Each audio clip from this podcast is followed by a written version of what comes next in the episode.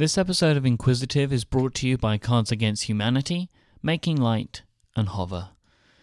Hello, and welcome to a new season of Inquisitive.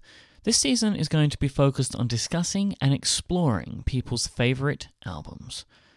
I've always loved music. I have a varied taste, but I'm fiercely loyal to the stuff that I like. Mostly, I am a fan of albums. I do not put my entire music library on shuffle and allow a completely random string of tracks to attack my ears. I like to listen to albums. I don't buy singles very often either. The experience of listening to a completed body of work has always appealed to me. So I wanted to take a look at this idea with some others as well. Over the coming weeks, you're going to hear me talk to a bunch of people that you'll likely be familiar with for what they do, but I hope that this series will help shed a little more light on who they are.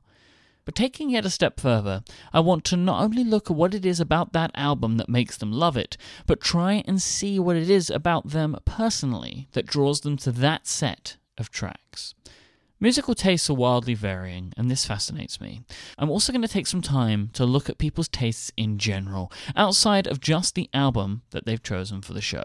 Maybe by the end of this series, we'll learn something about musical tastes, or maybe we'll be back to square one, but pick up some new music along the way.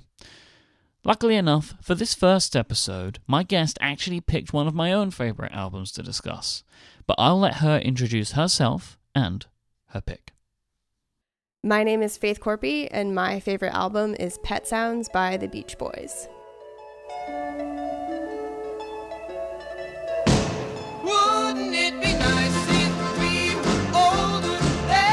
We're, we're here today to talk about Pet Sounds, um, which is a, a, record by the Beach Boys. Which I'm I'm very happy that when I asked you to do this, that you went with this album because the Beach Boys is one of my favorite bands. So as a way to start this series, um, it works quite nicely for me because I have a I didn't have so much research to do into the band. So thank you for picking that. I thought maybe that was um, a, a bias, and that's maybe why I got selected because you knew I, I share an affinity for the Beach Boys with you. Yeah, I didn't expect this album though, um, because I know really? that no, because I just didn't expect the Beach Boys to be your pick, I, and I think it's because as much as I love them, even when other people tell me that they really love them, I like kind of forget it because it is a peculiar band to love. If you are in your twenties. I think. It's a it's an interesting choice um, in 2015 to have. Um, because you know they were done by the time that me and you were were forming our musical tastes, I guess, um, and they'd been done for a long time but they are a band that I love very dearly. Um, and it's because, but I also know that you love Elton John, and, and we're going to talk. I would like to talk to you a little bit about your musical taste in general in a in a, in a little while. So I was actually more expecting Elton John album than than uh, Beach Boys album. I think probably everyone was, maybe. But no, I don't. I don't think it's weird for people in their twenties to be into um, the Beach Boys, especially if you're if you really like music. Like I think that they are so significant in just music history in general, especially if you're someone who appreciates albums as a whole. Um, like I think you have to like delve deeper into the archives of any band to find um albums that had one producer. And not even just concept albums. But you know like we don't we don't listen to music that way anymore um, so I think, I mean, that's just one of one of the things that makes this one great.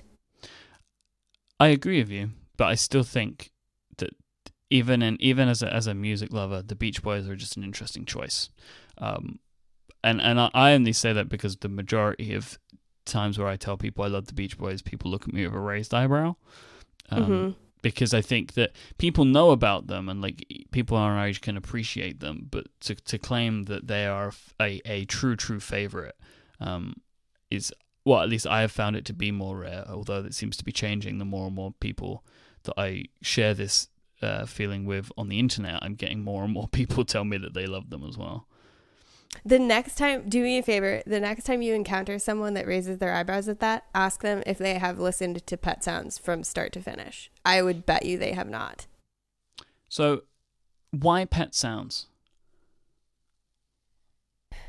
well, musically, it was a great shift for them um, because everyone, you know, even now, if you say the Beach Boys, people think about a song that has to do with either cars or girls or surfing or all of the above in in some cases. Um, but yeah, so it was it was the first concept album that they did, um, and it changed musically, thematically, um, and like I said, it's it's really I think the only one of their albums that can be appreciated as a whole and um, versus just like picking out oh i like this song on that album and i like that track off of that one. Like um, i just think there's so much to be gained um, from listening to the whole thing.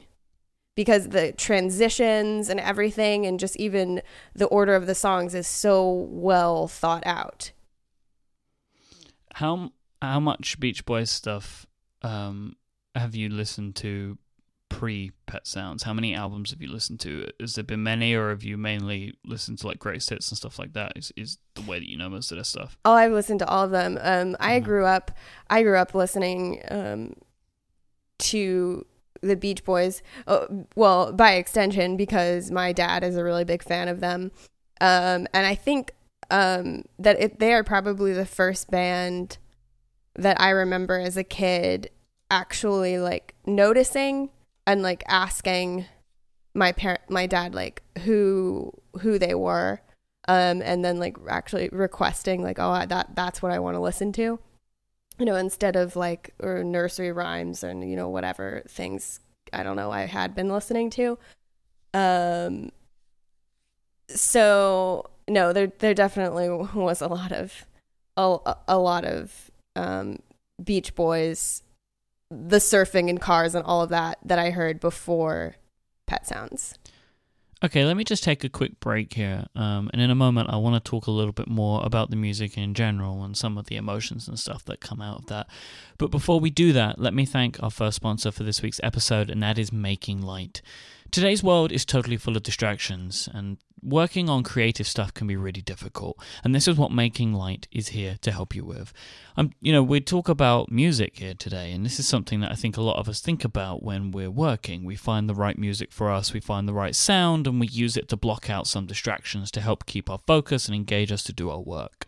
But there is one like sense that we actually don't really pay much attention to, and that's scent. I mean, we also we think about taste, we find the right cup of coffee, that kind of stuff.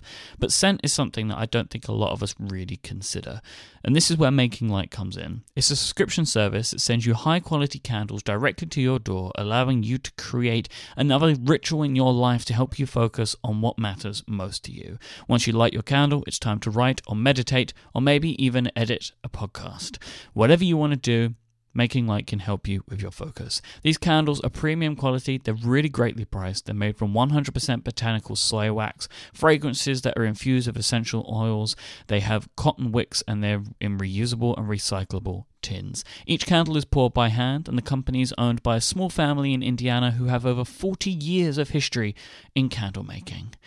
Each month, you receive all you need for around 20 daily two hour rituals of focus. This comes in the form of two candles, a box of wooden matches, and a preview sample of next month's featured fragrance. I've really been enjoying uh, using Making Light candles when I'm trying to get something heavy work done, and I think that this could be something that can make a real addition to your life too. Making Light costs $24 per month with free shipping anywhere in the USA. They have shipping to Canada for an extra $5 a month and UK for an extra 10 But once you factor in those exchange rates, rates, this is totally worth it. These candles are way better than what you're going to find in your local mall, and you can get them sent direct to your door. Listeners of Inquisitive can get $5 off their first order with the promo code Inquisitive. So go find out more for yourself at makinglight.us. And if you need any more convincing, they have a really great video there that you can watch as well. It's front and center on the site, and it's super fun, so go and check it out. Thank you so much to Making Light for supporting this show and all of Relay FM. I think I've always um, I mean, I, I actually have found a new appreciation for pet sounds um, in preparation for this show. Um, and I think part of that and, and I'll come to this in a bit, I find Pet Sounds to be quite sad, where the majority of Beach Boys music is very happy, and it's that's one of the Mm. things that I love about them is the happiness of it all. Mm-hmm. Mm-hmm. So, I mean, what do you love the Beach Boys for? And does Pet Sounds is Pet Sounds part of that love, or is it like just something else that you appreciate in them?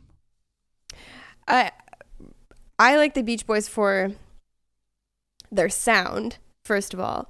But I think the reason I like this album specifically and the most is because they took their sound that I love them for and they made it so much better by actually um, adding song meaning to their songs. Um, and a lot of these songs have you know narratives. And as a concept album you know it's kind of like in, interwoven through the whole thing. Um and i i'm someone who is really into song lyrics. So um yeah i i just every time every time i listen to this album like i a, a different line from a different song um will jump out at me um, or I'll kind of like get a meaning from something that I didn't I didn't really hear before. Um, so I don't know. I just I like how complex it is, and even maybe as you get older, like um, different songs like mean different things to you. Now, I, I want to read this uh, from the Wikipedia entry for Pet Sounds. Uh, Pet Sounds is the 11th studio album by the American rock band The Beach Boys. It was released on May 16, 1966. It initially met a lukewarm critical and commercial reception in the United States, but received immediate success abroad, where British publications declared it the most progressive pop album ever. It charted at number 2 in the UK, but number 10 in the US, a significantly lower placement than the band's preceding albums. In later years, the album garnered enormous worldwide acclaim by critics and musicians alike, and is regarded as one of the most influential pieces in the history of popular music. Have you ever looked into the history of Pet Sounds at all? Do you know much about what about the way it was created and why it was created? Um, I do, I do actually. Um, I mean, I know that they it, well reportedly it was inspired by um, Brian Wilson and I guess the rest of the band hearing Rubber Soul, um, and Wilson being like, uh, maybe we need to like start taking this seriously and we need to like actually focus on making a really good album. Yeah, because Brian Um, Wilson at that point had stopped touring, and his he had decided to start just making the music. And uh, he, and you're completely correct. I was I was doing research about this as well. Rubber Soul was was what pushed him uh, into creating Pet Sounds, but the rest of the band, especially Al Jardine, was and Mike Love were very skeptical of the album. and I'm pretty sure I don't I don't remember if it's they were already on tour and like he stopped touring to write the album. he had a panic attack. Oh, okay. And so he stayed behind Yeah. to write it. Yeah, he stopped Yeah. doing. He stopped going on tour with the band because the stress of touring uh, was too much for him. Because you know, Brian Wilson is a troubled person. Um, he kind of his brain was a little bit addled by drugs, uh, and this it was kind of around the Pet Sounds era was when that sort of stuff first started to come out in him, like his anxieties and panic attacks and things like that had started to really play a big effect and have a big effect on his life which Mhm. is i mean uh, that's one of the reasons why when i look at pet sounds um, i find it sad because i know this about him because brian wilson is an idol of mine. Um, i think that he's a musical genius. And when i know the pain that he was in at this point in his life it makes the album sadder for me maybe sadder than it actually is because i take what i know and put put that on like i put those emotions into the music. Is there a p- particular song or I guess more than one that strikes you as sad? There is one of one of the the, the i i love god only knows it's maybe one of my favorite songs of all time but Mhm. the opening line had to be brian wilson had to have it changed um because it starts with you know i may not always love you and he couldn't accept that um, which is why they had to add it to "But as long as there are stars above you," because he wouldn't, he couldn't accept that love wouldn't be forever.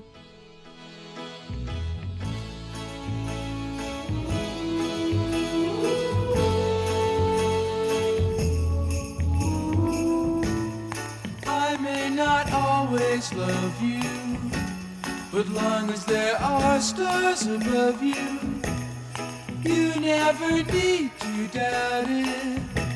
I'll make you. So they had to change the line. I read this in a book about him many Oh. years ago. That's And- heavy.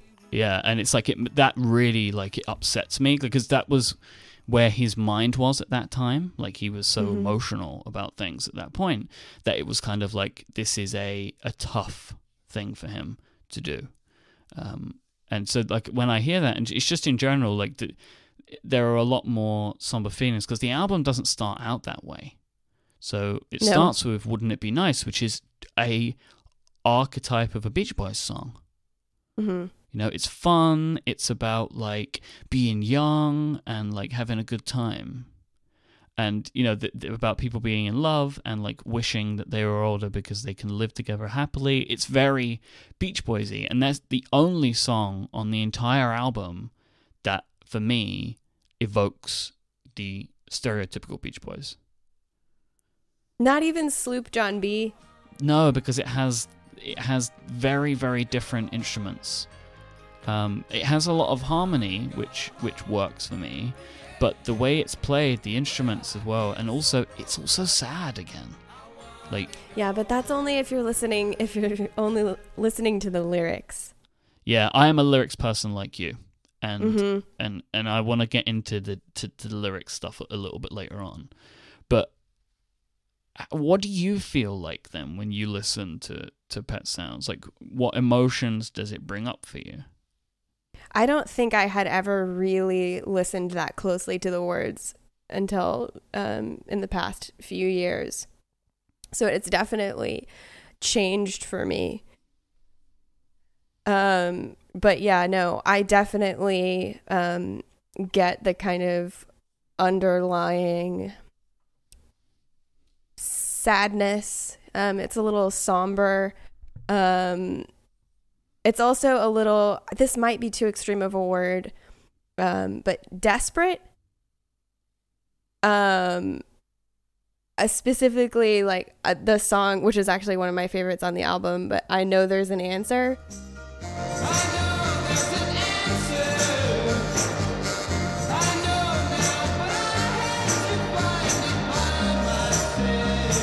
And that's it's like I know there's an answer, but I don't really know what it is. I just see all of these problems.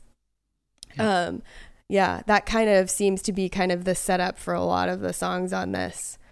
Um so I mean, so maybe even sad is too strong of a word then because I mean, I don't think that necessarily like questioning things and wanting to find um meaning is is sad. Do you?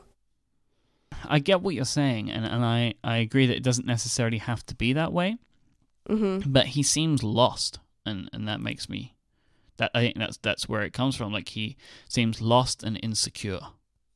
That, Yeah. that that's that's what I pull out of the of the songs. The the the book I, I that I read is called "Wouldn't It Be Nice," um, and it's it's Brian Wilson's biography, uh, Mhm. uh, autobiography. So I I recommend reading it. Um, it- it's it's a it's a very good book and it talks a lot about like things from his point of view and you know other band members have, have refuted a lot of the stories that are in there but but I, I like it a lot and I, I suggest it um have you seen Have you seen the trailer for Love and Mercy? I which- definitely have yes Yeah. Um. So I got to see that at South by Southwest, and it's it's pretty great. oh yeah that's the best Yeah. news I could have heard all year because I was Yeah. I was really worried about that because I wanted that movie to be perfect uh, so he, just hearing that it's really great I'm I'm happy about that that makes me feel good Yeah. Um. It got it got a standing ovation, which no other movie I saw at the festival did. So I'm happy with the casting yes. Um, is it Paul Dano? Um, as the yes, Paul Dano and, and John Cusack. Yeah, I think that that's genius as well. Um, to do the two different points of his life, I think it's it's really really smart, and I and I like the casting for both parts of his life. Mhm. Do you remember where you were when you first heard Pet Sounds? Yes, I was. I was in um, the back seat of um, my family's van.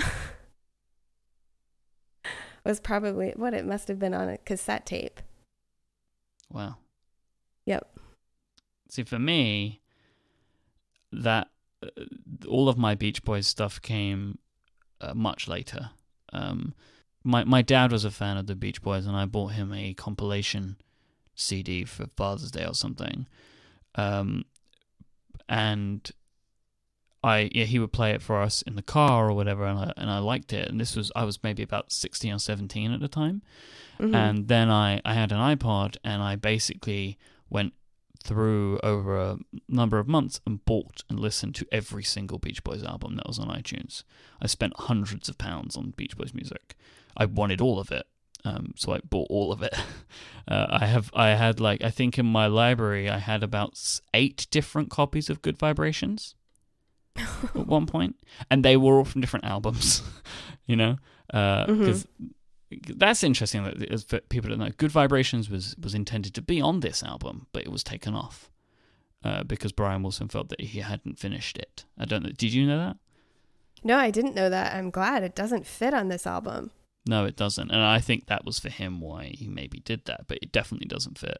And then it kind of Good Vibrations ended up kind of getting lost, um, and it was put on this weird album called Smile, which was then kind of never released and released many years later. But Good Vibrations was around as a single, um, but Smile is very peculiar. I don't know if you've ever heard that. Yes. Yeah. It yeah, that no that is a weird one. when you so when you first got into them and were listening to everything, what was your favorite album? I don't think I ever had a favorite album um, because I think I used to favor listening to the live albums. Uh, Hmm. So I loved Knebworth, um, and there's another one. I think it was Live from London. Um, they were always my favorites with, with live albums, mainly because I got to listen to all of my favorite tracks. Um, which is fantastic. I, I like I like that they were all there, and plus I loved the energy of them live. So I always liked the live albums. Um, aside from that, I never really liked any album completely because a lot of many of the tracks on some albums were filler, which was a kind of eh, something that happened quite a bit at the time. So yeah, I I, I kind of tended I I really liked like Surfin' Safari and stuff like that. A lot of the original things, but Pet Sounds was never it was never one that got a heavy rotation for me. But I liked it, but it was just it, as I said before, like it originally back then didn't fit uh, my idea of the Beach Boys in the way that I knew them because it was a lot more to me anyway, a lot sadder and that kind of stuff. But now I appreciate it way more than I ever did before. Mm-hmm. Okay, let me take a quick break right here to thank our second sponsor for this week's episode, but there's just still so much that I want to get to. But today's show is also brought to you by Hover. They are the best way to buy and manage domain names. When it comes to buying a domain name of your own for a new project that you've been working on, or maybe you just want to pick up some more domains, maybe to play some jokes on your friends, or just to secure some stuff that you've been thinking about, Hover is the best place. It's the easiest place. It's my place of choice. I don't want to be faced with a thousand screens with a ton of add-ons at extremely high prices when I'm buying domains. I don't want to be tricked.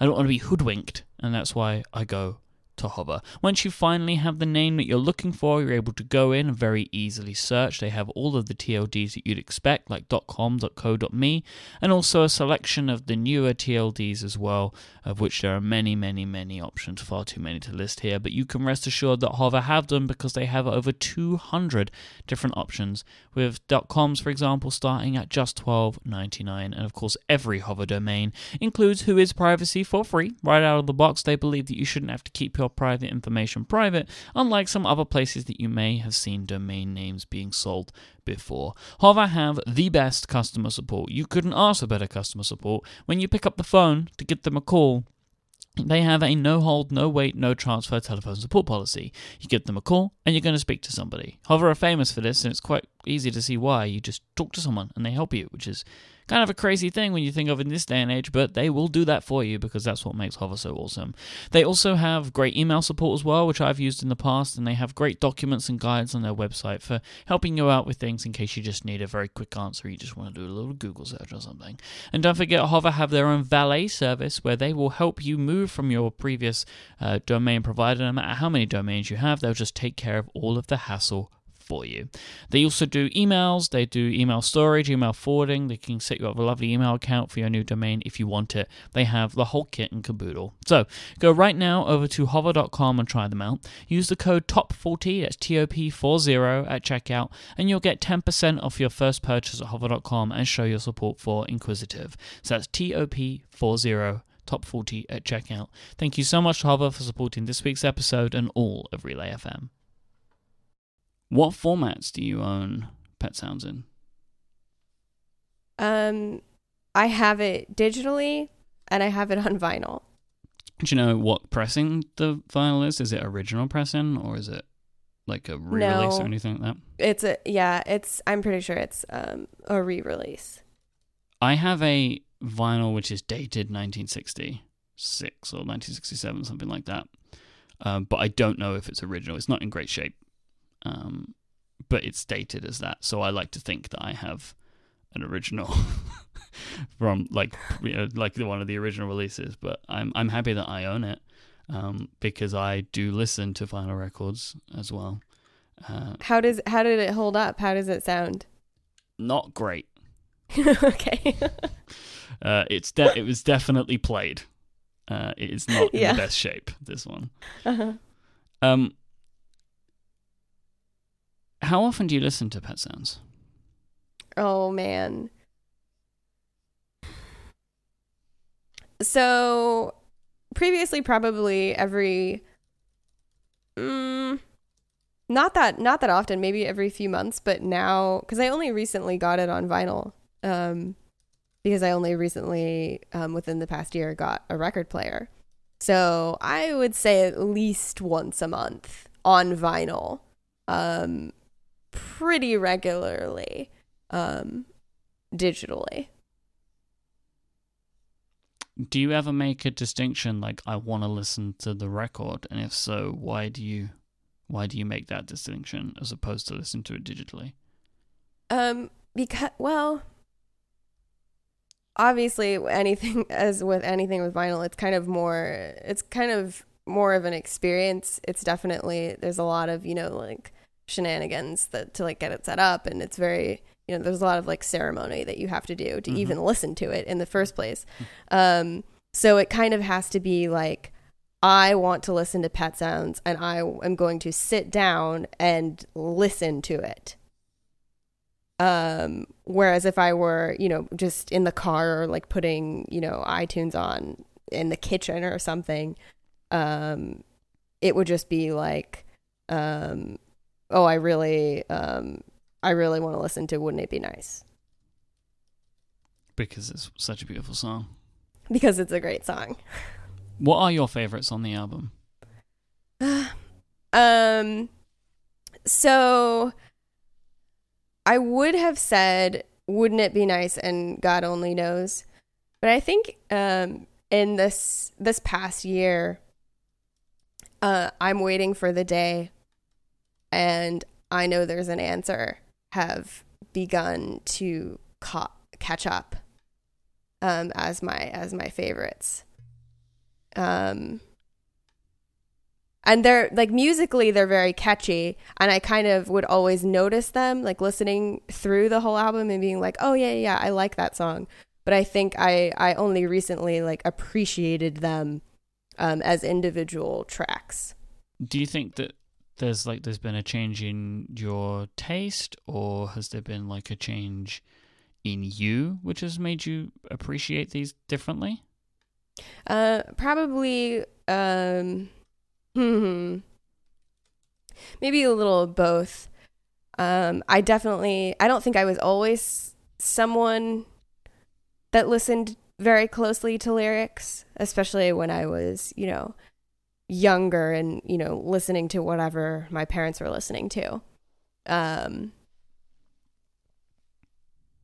but no, I- yeah, I I definitely think it would be it be because like you start to like you start to hear things differently. Um and maybe attribute different kinds of meaning to them. You mentioned earlier that you're a lyrics person, um, Mhm. and I, I have another another quote here from the Fountain of All Knowledge that is Wikipedia um, that I thought that you would like quite a bit. Uh, according to Brian, his writing process at the time involved going to the piano and finding feels, which he described as a brief as brief note sequences, fragments, or ideas, and that once they're out of my head and into the open air, I can see them and touch them firmly. They're not feels anymore. Oh. And he actually uses Wow. the term feels with the S Oh my gosh. Yep. Twice in this in this quote. And That's crazy. Yeah. So he was really ahead uh, of the time with that. I wonder how that was received. Like, what is he talking about? I guess it it was one of those words that's come back around. I didn't realize that that was ever a word that people used like that. We're not as original as we like to think we are. Wow. So I can't remember if this was Pet Sounds or maybe it was another album, but there was a time where Brian Wilson was composing from inside of a sandbox on a tiny piano. I think it was for some film with Pet Sounds. So it was to try and encapsulate the the Beach Boys idea. He would he would play he would compose in sand. Oh yes, no, no, you're right. It it was this one. Um, and I don't know if I should feel bad in saying that I know that because it was in the movie. Okay, good. No, that's fine then, because it's it's it. uh, Yeah, I know that he did it. I just couldn't remember if it was a Pet Sounds or not. But I find that process very interesting. Um, and in regards to the music as well, like with the style being different, and I think that as well, as well as as well as um, the Beatles, he also drew some inspiration from Phil Spector because at the Mhm. time Spector was doing the Wall of Sound idea, um, and it's definite from the the composition of Pet Sounds is very heavy in different noises. Um, and again, from Wikipedia, Wilson's symphonic arrangements wove elaborate layers of vocal harmonies coupled with sound effects and unconventional instruments such as bicycle bells, buzzing organs, harpsichords, flutes, electrotheremin, dog whistles, trains, Hawaiian sounding string instruments, Coca Cola cans, and barking dogs, along with the more usual keyboards and guitars. So, I know that, you, as I said, you, you were a lyrics person, and I want to go back to the lyrics a little bit is that if you think about the lyrics prior to Pet Sounds, they were very simple. Um, Mhm. they they tend to be very simple, and there- there are there is the occasional Beach Boys track which still holds that kind of subtle meaning which you can get, but that definitely happened further towards the Pet Sounds time. Um, what about the lyrics of, of this of this album really grab you? I think probably the simplest answer to that would just be that you get, oh, they're talking about something. Like uh, this um, was obviously meaning meaningful to the person that wrote it. Um, there's a story here. There are ideas that they're trying to convey. Um, because um, I think when um, when lyrics are very um, superficial, like most of their other albums. Even you kind, or at least I know, I, I kind of don't listen as closely. Or maybe like I'll listen the first time and then it kind of just blends with the music, and so it just kind of like you know washes over you, and you don't aren't really like um, very aware of it uh, each time you listen to the song. yeah, that there are. It is interesting to use the the idea of lyrics washing over you with, with Beach Mhm. Boys music, Uh, wow, sorry. but I, I I get I do, I completely get what you're saying because they're so much fun that a lot of the time they don't even really make sense, like in in the Mhm. earlier stuff, because it's just kind of Mhm. like what sounds fun and we're all having fun and this is a good jolly good time. Um, but there is Pet Sounds it holds all of that together. And and um, I was reading about it that Brian Wilson wanted to create an album that had no filler tracks. Mm. So everything in the album means something to him. Like none of Mhm. it was was intended to be filler. It was all intended to be important stuff. Like every piece Mhm. of music, every lyric, every you know, every word was meant to mean something. I, And I mean, yes, that's just one of the many reasons why I love this album, but it also kind of like frustrates me about like how music is made now. Like they just that's certainly like not the case and I don't know what is that thing that they say? It's like oh we're like record companies it's like the best tracks are always 2 and 7 is that what it is? Have you heard that? I've never heard that, no. and that's like done on on, on purpose. But the thing is, like, I think in looking back at this stuff, before 1966 or 1965, that it was exactly the same because single sales were what made the money, and you you sold an album as just as a collection of a couple of singles and some filler tracks. And I think we're at that place again, which probably means it will shift again. We we are in that point right now where there's just a lot of singles because singles are a new thing again because you know people buy singles, they stream singles, and they create their own playlists. But mhm I think that you know it's just going to take some time again before we get another Pet Sounds, you know, and Right. and, and it will change stuff over again because it's again like going back to feels. It's all cyclical. right Because it was interesting Right. reading it, like when I was reading this stuff, and it was like, ah, okay, so that is actually reminds me quite a lot of now. And it might, may have been Mhm. why, like, that that Pet Sounds didn't do so well in America, at least because it didn't follow the format that was expected at the time. I think. Right. And I think uh, I read somewhere, so it was, they wrote Pet Sounds uh, basically, well, sort of, maybe not in response, but inspired by Rubber Soul. But then the Beatles wrote Sgt. Pepper's Lonely Hearts Club Band in response or inspired by Pet Sounds. Yep. Yeah, Paul McCartney says that he was greatly inspired by Pet Sounds.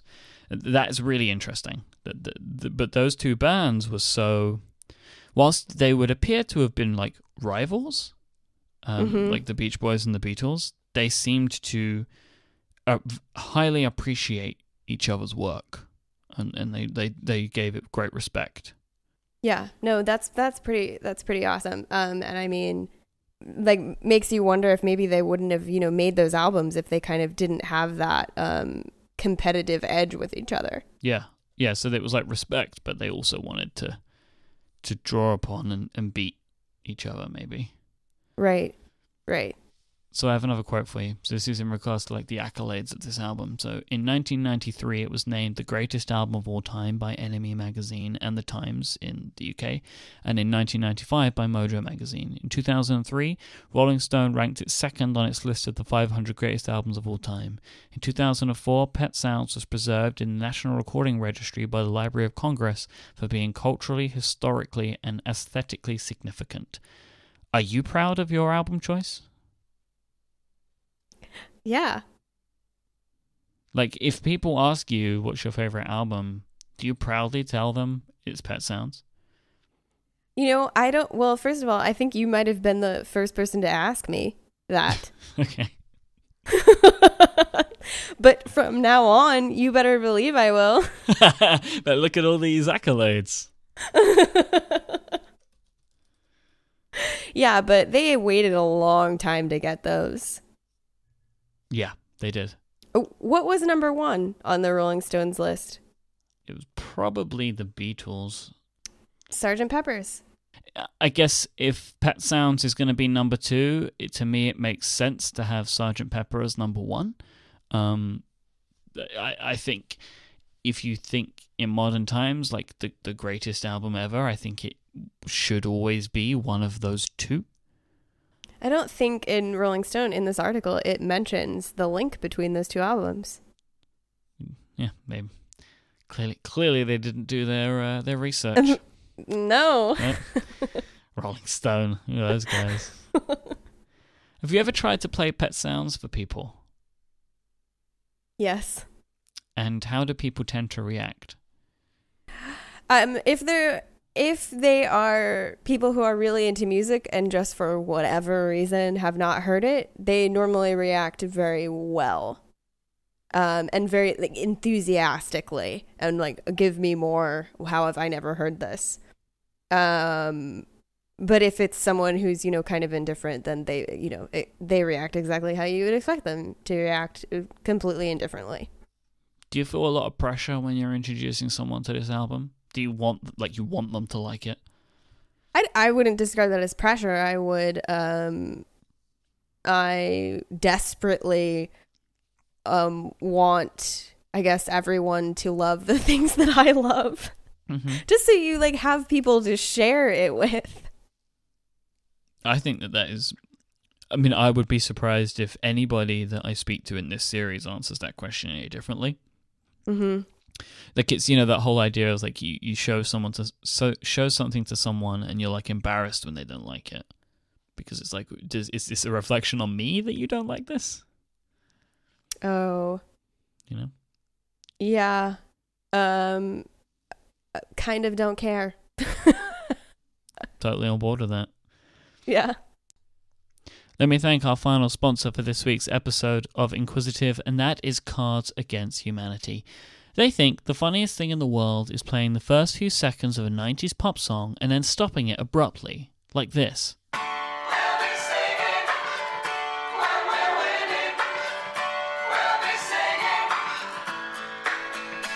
My thanks to Cards Against Humanity for sponsoring Inquisitive. Have you ever seen any of Pet Sounds played live? Now, they I actually read up they never played the album in full live ever. Um, have you ever seen any of it? Nope.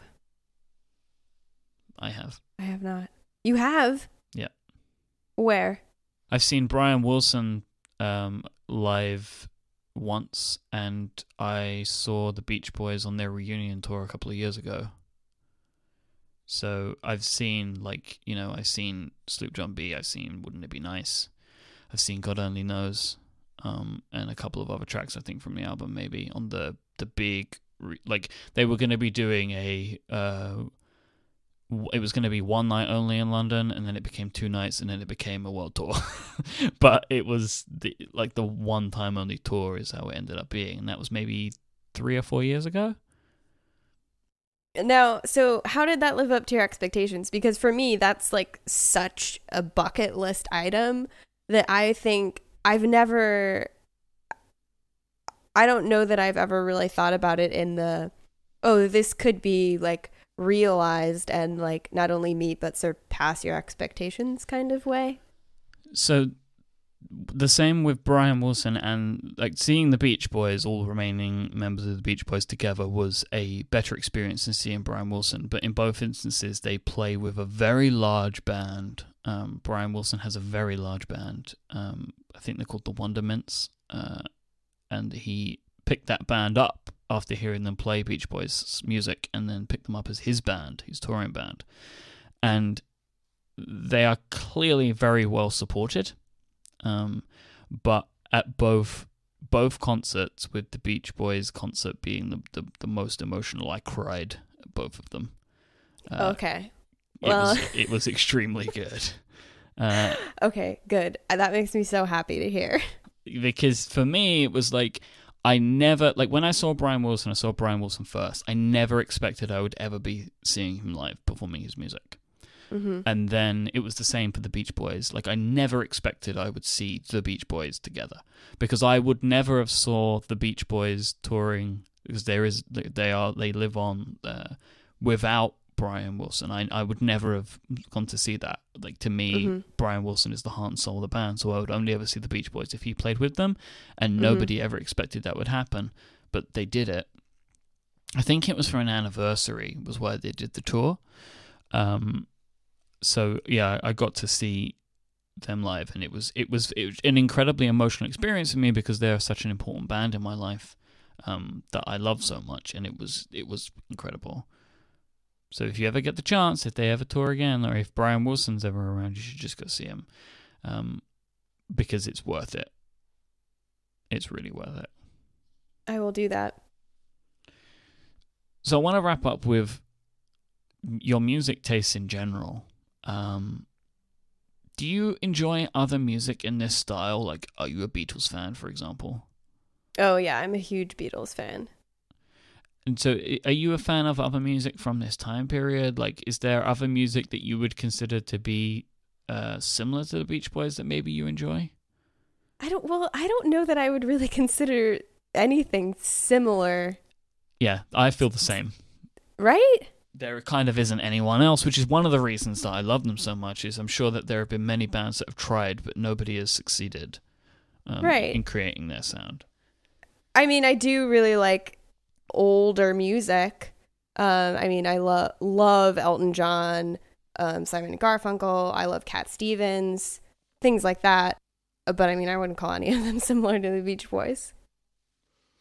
saying about John when we when we were building up to this, you said that your choice was between this and uh, Goodbye Yellow Brick Road. Mhm. Um, what made you choose Pet Sounds? because um, I chose Pet Sounds over Goodbye Yellow Road because you specified album. And while I think that Goodbye Yellow Road probably has more songs on it that I would pick out and be like, oh my gosh, I love that song and listen to like on their own, as a whole, I enjoy this more. I think that's pretty fair, and I like that as a reason because you know I I could ask you here to talk about your favorite music, but for me, I I really did want to talk to people about favorite albums because I am an album person. Um, I, for example, I try not to like so as we were recording this there is a new mumford and sons album due out relatively soon. I am a fan of mumford and sons. Um, I've only purposely heard the new singles, of the singles that they're releasing, like once a piece, because I don't like to get too familiar with a single before I hear the album, because then it ruins the album for me. Yep. So I've always been that way. I like albums. Um, I'm not a singles guy. I like listening to full albums, um, and I've always been that way because I prefer the. And you know, it's in the way that Pet Sounds was created. I prefer the artist putting together this body of work, which you know they give to me, and I enjoy as it is, and I will listen to an album until I know all of the songs, and then after that, I put them into shuffle so then the album doesn't get old for me. Uh, that kills me a little bit. Shuffling, you don't like shuffling? No. Okay, so you will always listen to an album start to finish as it's intended. Um, I think that if it's an album that um, is cohesive to and can be listened to that way, I don't think most modern albums are. Um, and so in that case, yes. Um, but when you find one that you know from start to finish is like, oh, this makes sense this way, then um, not only will I try to listen to it from start to finish, but I very rarely will pick out just a song to listen to. Yeah, I, it's very it's rare that I would pick out the one, but I do do the shuffling, um, and that's because my the the the reason I do it is because I, what I would find was I would maybe listen to three quarters of an album and finish, which would mean for me that the album then in my mind was incomplete because I didn't know like the last quarter or something as much as I knew the rest. So by shuffling it, I felt like I had more of a chance of getting an even distribution of under, of knowing the music Mm-hmm. Which is I I can appreciate how weird that is, but I guess that's all a part of this stuff. It's all personal taste, and what I'm looking forward to over the this this series that I'm doing is understanding how people listen to, to albums and if people listen to albums. You know, people might tell me their favorite album, but they tend not to listen to it in full or something like that, and that that intrigues me.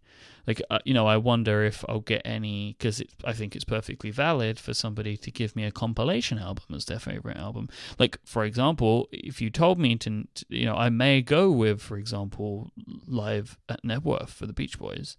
It's it is an album. It exists as an album, and it was played as a cohesive thing because they picked out the set list for that um, concert. Mm-hmm. Um, and it's because it has all of my favorite songs on it, and they many of them are produced in a different way, and they use um, they use all electric guitar, um, and in a in a in a very very different way um, on on that album. So if you haven't heard Live at Knebworth, you should listen to Live at Knebworth because it is the Beach Boys songs you know played in a very very different way. They they all sound very very different and it's and it's a lot more um I can't think of a better word than electric, but it has this feeling to it which is very very different. So you should listen to that. I will do that. And I feel it's very important for you to know um, how much it killed me to have to pick between Pet Sounds and Goodbye Brick Road. Well, what do you like about Goodbye Yellow Brick Road? Then I'll give you I'll give you a couple of minutes on that if you would like it, so you No, can it's at least. Don't get me started. no, no, no. Yeah, no, no. It's really I more wanted Elton to know you to a lesser extent. I guess, Okay, That I agonized over that choice. if Elton, I mean, I know Elton John is, you know, he, obviously a big music fan. He may come across this, so at least if mm-hmm. he ever hears this, he's gonna know how hard a decision it was for you. Because I did, like, to to to, to reinforce that, I asked Faith to do this, and then I didn't get her answer on the favorite album for about a week. Yeah. So I knew it was difficult for you. Yeah. Um I'm actually going um on Friday to see Sir Elton John. Um and he's doing the um Goodbye Yellow Brick Road anniversary tour. So you'll hear the entire album, you expect? I really hope so. It would kind of be a bit of a letdown if it's called the Goodbye Yellow Brick Road Anniversary Tour and doesn't play the entire album. yeah. If he does play the entire album, would you be upset if he didn't play it in order? Um I think I I think I um have enough respect for his artistic genius to get to fe- realize that there must be a reason um and then maybe I would feel a little bit embarrassed that I would know that he's not playing it in order.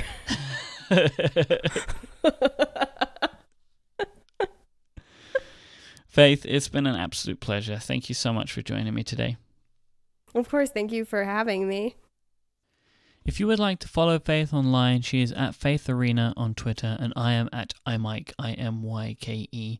You can find show notes and links for this episode at relay.fm slash inquisitive slash 38. Thank you again to our sponsors for this week's show, Cards Against Humanity, Making Light, and Hover. But most of all, thank you for listening. Until next time, bye bye.